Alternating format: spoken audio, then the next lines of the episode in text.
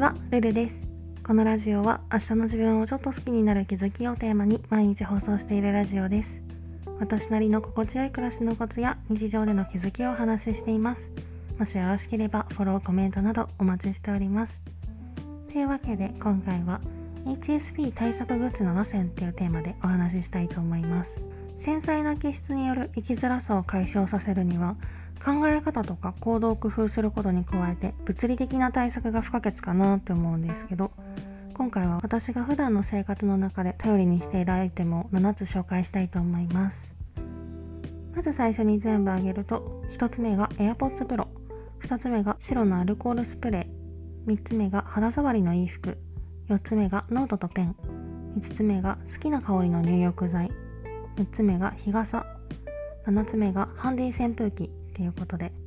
まず1つ目の AirPods Pro もうこれがないと生きていけないですね。一回家の中でなくしかけたことがあるんですけどもうその時は本気でパニックになって速攻で新しいものを買い直そうとしました。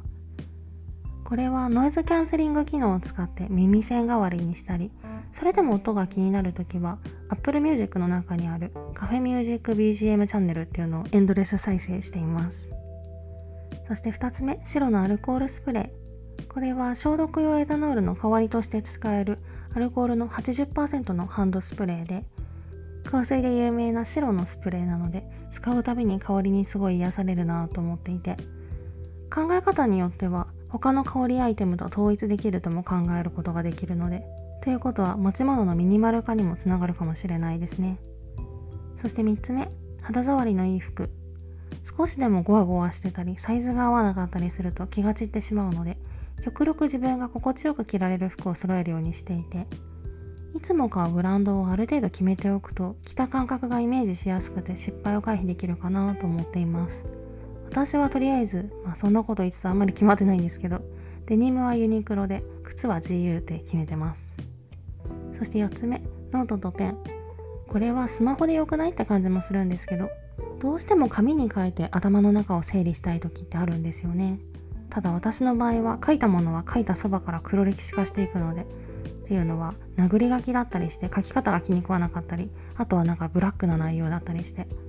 なので書き終えたら写真に収めて原本はシュレッダーにかけるようにしてます。なのでリングノートの方が破りやすいのでリングノート派です。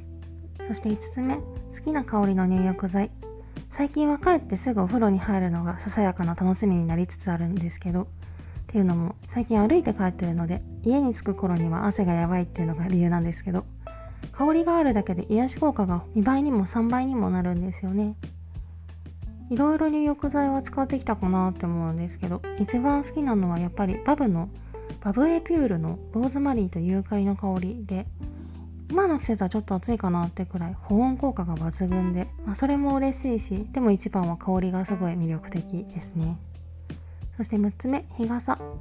暑さ寒さに人一倍敏感なのに駅から会社まで徒歩15分なので最近はもう暑さ対策フル装備で出勤していて。ちょっと前まではせっかく晴れてるのに傘さすなんてとか思ってたんですけど今はもうなくてはならない存在ですね日傘。傘はなんか謎に花柄を選びがちだったりします。そして7つ目ハンディ扇風機。これまでは日傘と保冷剤を手に持って出勤してたんですけどこれだと両手が塞がってしまって不便なのであと別に思ったほど保冷剤の威力って強くないなとか思って思い切ってハンディ扇風機を買ったんですね。まあ、とはいえよく見かけるなんか小さい扇風機みたいな形のものだと邪魔になりそうだったのでフランフランで見かけたクリップ式のミニ扇風機にしてみましたこれちょっと使ってみたんですけど小さいけど結構涼しくてこれなら日傘の絵につけられるのでストレスフリーかなと思ってます